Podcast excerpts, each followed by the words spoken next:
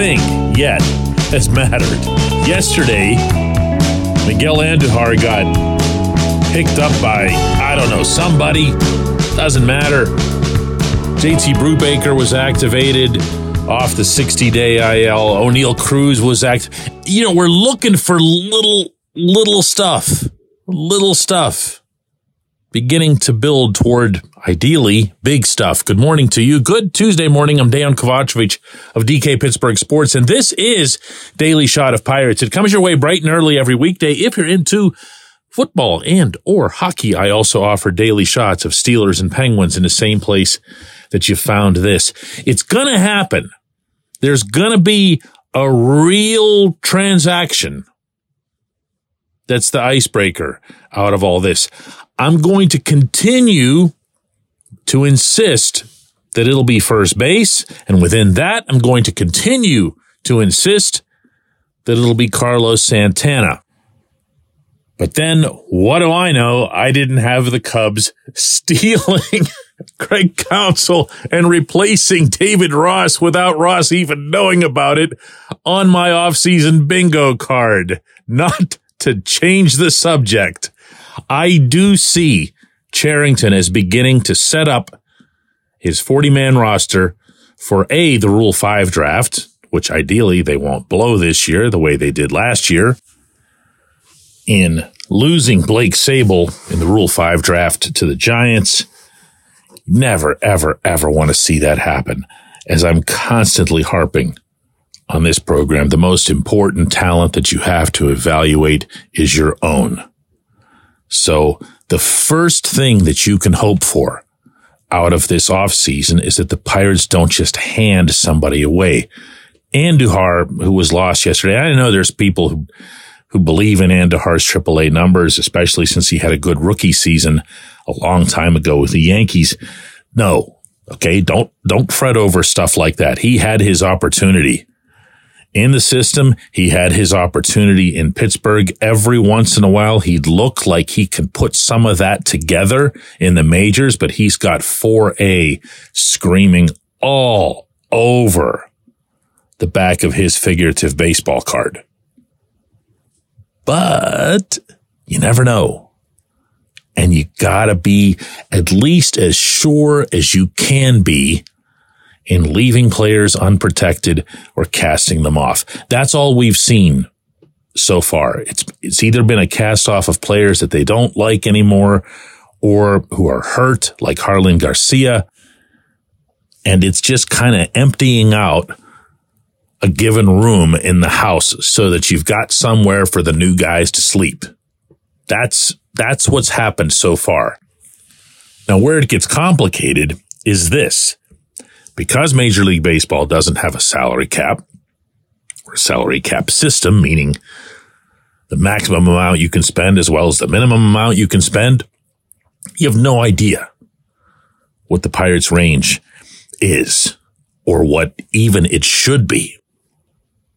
So if you look at the most recent Spotrac projection for where the Pirates payroll will end up and understand there's a difference between that and looking at the players who are currently signed on the current roster or still have arbitration pending and whatever else here and saying, aha, here's how much they're actually committed to.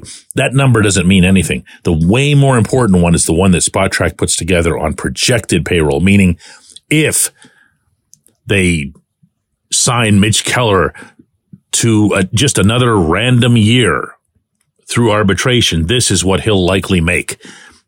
Putting that together piece by piece by piece and coming up with 26 players is the point of that exercise. And that ends up currently, believe it or not, at only around 52 million.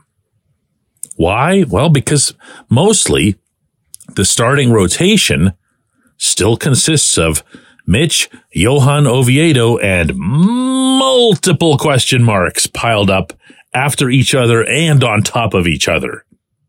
That's the rotation. And that's where you're going to have to spend the money. Because barring some sort of surprise and another first baseman, maybe a more expensive first baseman or a longer term contracted first baseman, coming into the fold, you're going to bring back Santana for roughly the same amount of money that he received this past season. And that was 6 million. Now Santana outperformed that contract, but Santana also got a year older. He's now 38. And every expectation since the beginning of time is that your performance is going to dwindle as you get physically older. So he'll probably end up with the same amount of money. That still only puts you at 58. Let's say from there, and I really feel there's a shot this will happen, Mitch gets paid. And I don't mean through arbitration. I don't mean having anything to do with arbitration. I'm talking about Mitch getting extended, Mitch getting a real life contract that eats up a year or two of his free agency. That you make sure that you keep Mitch's best years in Pittsburgh. I'd really like to see that deal get done. And I'll say it once more. I believe based on things that I've heard in recent weeks and months that there is at least a chance of that happening. Don't laugh it off. You can't do that anymore after Brian Hayes and Bryan Reynolds got extended. You can't do that anymore. They've taken that license from you. Mitch gets signed. All right. So that adds another over arbitration, probably not all that much, meaning just for the 2024 payroll, but you're now getting up into the what? Let's add another four to that. And you're at 62, which is still pitifully low. And what are your other needs? Well, you're always going to go sign some bullpen arms. You're always going to pile up with extra pitchers. You don't want them to be 4A guys. You don't want them to be typical six, seven, and eight guys on your depth chart, but that's usually who you end up getting. And they're not very expensive. So if you get yourself a, not even a Rich Hill, but like a Vince Velasquez or two, meaning the healthy version of Vince that they signed last offseason, what are you adding? Another eight million, right?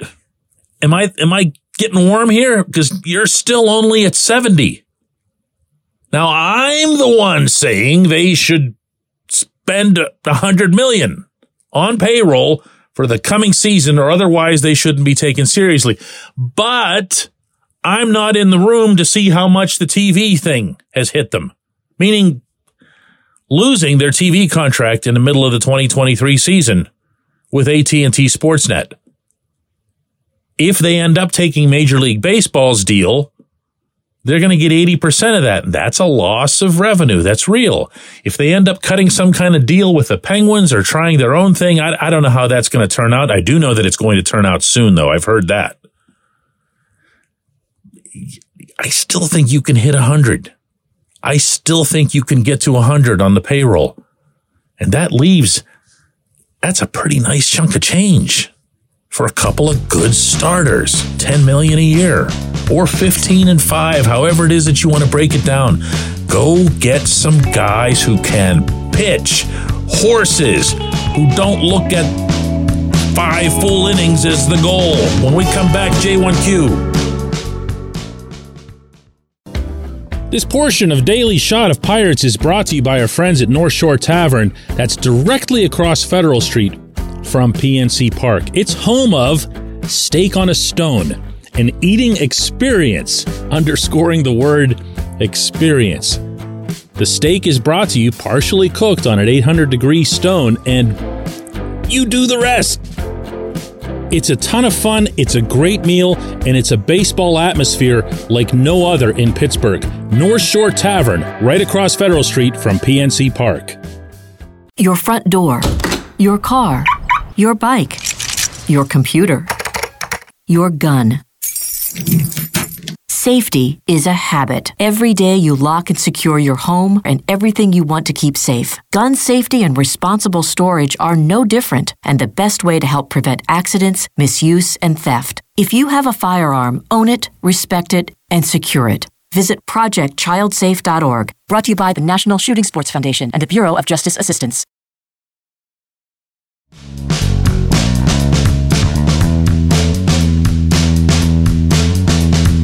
Today's J1Q comes from Alan, who says, Hey, DK, I've been thinking about this for a while. Why don't Major league teams have multiple hitting coaches. For example, Daniel Vogelbach was good under Andy Haines, but Ke'Bryan Hayes had to go somewhere else to finally get his swing right. Wouldn't it be beneficial for an organization like the Pirates to try something new like that? Uh, Alan, it's depending on your viewpoint, not new. And in fact, it's already in place. And when I say depending on your viewpoint, uh, what I mean is it's depending on the degree to which you would take Christian Marrero's role seriously. Marrero is the assistant hitting coach. Now, you don't hear Marrero's name during the regular season, and neither you nor I would 100% know his role, his level of authority, and the degree to which he's doing actual hitting coach work or if he's just the guy monitoring things in the cage while Haines is doing something else. Follow me here? Because there are assistant coaching positions in sports and then there are assistant coaching positions in sports. And that goes for all of them. Some are just clipboard holders and some are doing legitimate instruction. And I've never gotten a great feel as to which one Marrero is. However, I will say that they did kind of casually move Mike Rabelo from that role to third base. And I hadn't heard anything about Rabelo in that regard either when he was doing that. But again, to open up the team's official guide and look at their official hierarchy, you will see that they have an official assistant hitting coach already. Now, Derek Shelton also has a long history as a hitting coach. It's actually more expansive and more successful than that of Haines. But as I've shared with people on this program for a couple of years now, Shelton does not behave in his role the way his predecessor, Clint Hurdle, did. Hurdle was a hitting coach turned manager, just like Shelton is a hitting coach turned manager. Hurdle openly would state, yes, I am very actively involved in hitting. And Clint would be right behind the cage next to whoever his hitting coach was, unapologetically, unflinchingly. Shelton doesn't like to do that. Shelton doesn't do that by every reckoning, including when I've asked him. So what you have is a group of hitters who are coached either by Haines or coached, taught, instructed, whatever the case will be, by someone on the outside or some combination thereof. Very rare is the player on the team who just hears from Haines. One of them happens to be Bryan Reynolds, and you can weigh into that, whatever it is that you choose. But for everyone else, there's just multiple different voices and different suggestions. And it's, it's ultimately always up to the hitter to figure out how it is that they want to attack things. What I would like to see at least broached, if not outright executed, and this goes to your question, which is really good one, by the way. Take the idea of the type of hitting coach that Haines is, if you really believe in that, despite his results, and he's somebody who focuses on approach, laying off certain pitches, which pitches you should go after, and then having somebody else who just teaches them how to flat out put the bat on the ball. I don't feel like that's asking an awful lot out of anyone on that coaching staff. I appreciate the question. I appreciate everybody listening to Daily Shot of Pirates. We'll do another one of these tomorrow.